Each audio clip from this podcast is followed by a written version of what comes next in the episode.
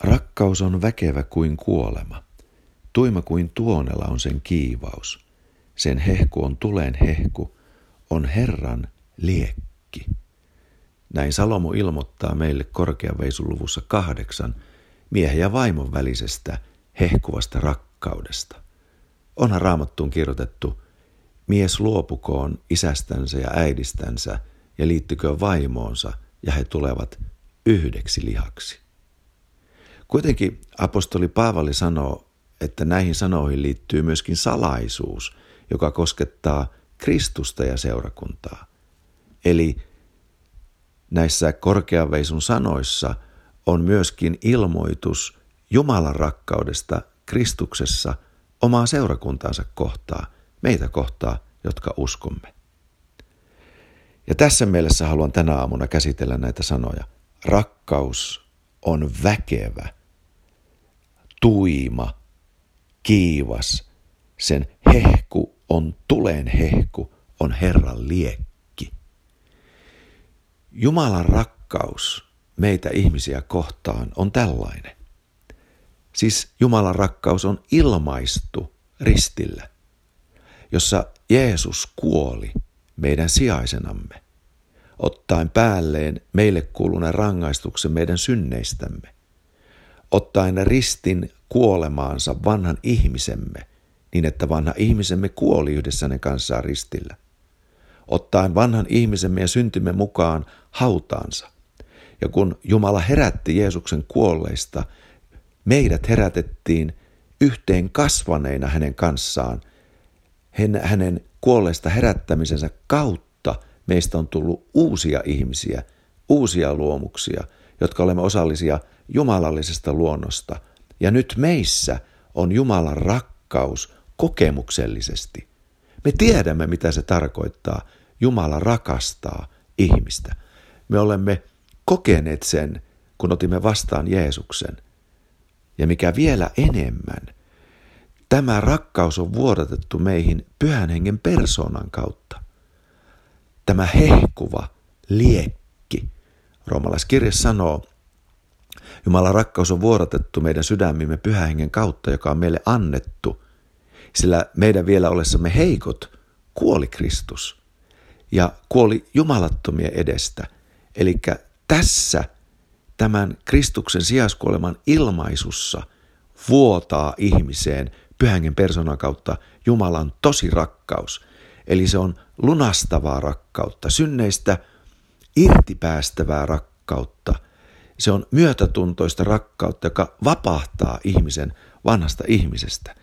Tämä rakkaus pyhänengen persoonassa hehkuu ihmisessä. Se on niin kuin liekki, tuli, joka palaa. Ihmishenki voi palaa Jumalan rakkauden tulta, kipinöidä. Ihan niin kuin Jumala ilmestyy Moosekselle palavassa pensaassa.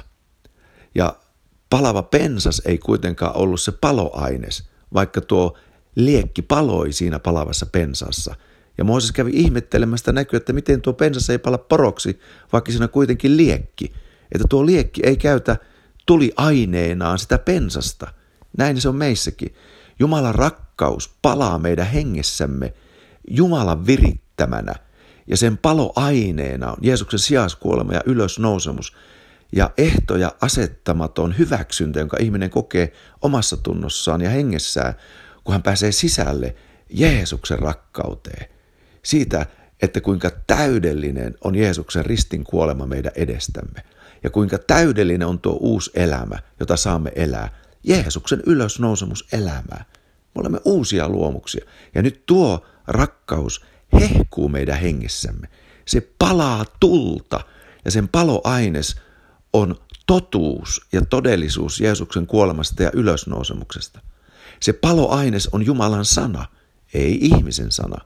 Sen paloaines on Jumalan tahto, ei ihmisen tahto. Sen paloaines on toisen teko edestämme, eikä oma tekomme itsemme edestä. Ei, se on siis Jumalan ihmeellistä paloainesta. Siinä ilmestyy meille Jumalan rakkaus, että Jeesus tuli ihmiseksi aikaan paikkaan, historian materiaa. Siinä ilmestyy meille Jumalan rakkaus, kun hänen apostolinsa kirjoittavat meille Jumalan erehtymätöntä sanaa raamatussa.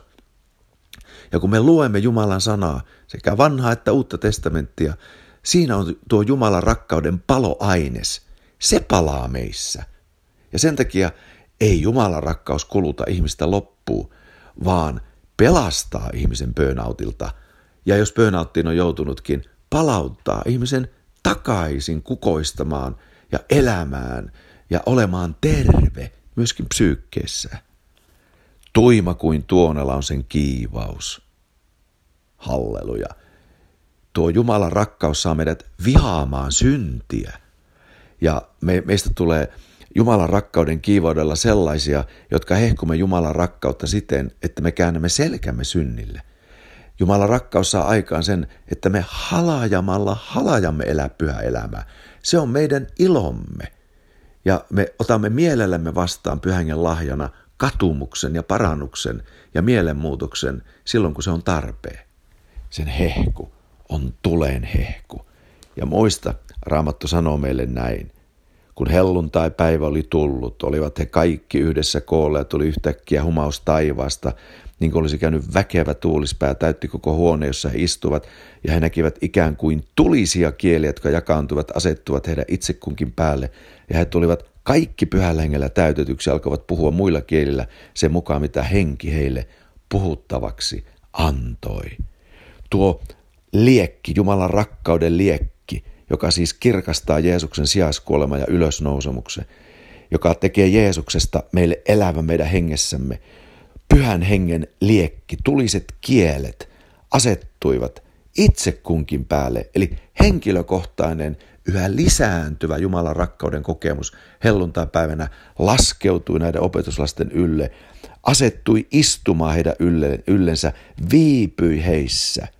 Halleluja. Tämä rakkaus on todellista ja pysyvää, kun me annamme tuon paloaineksen tulla meihin.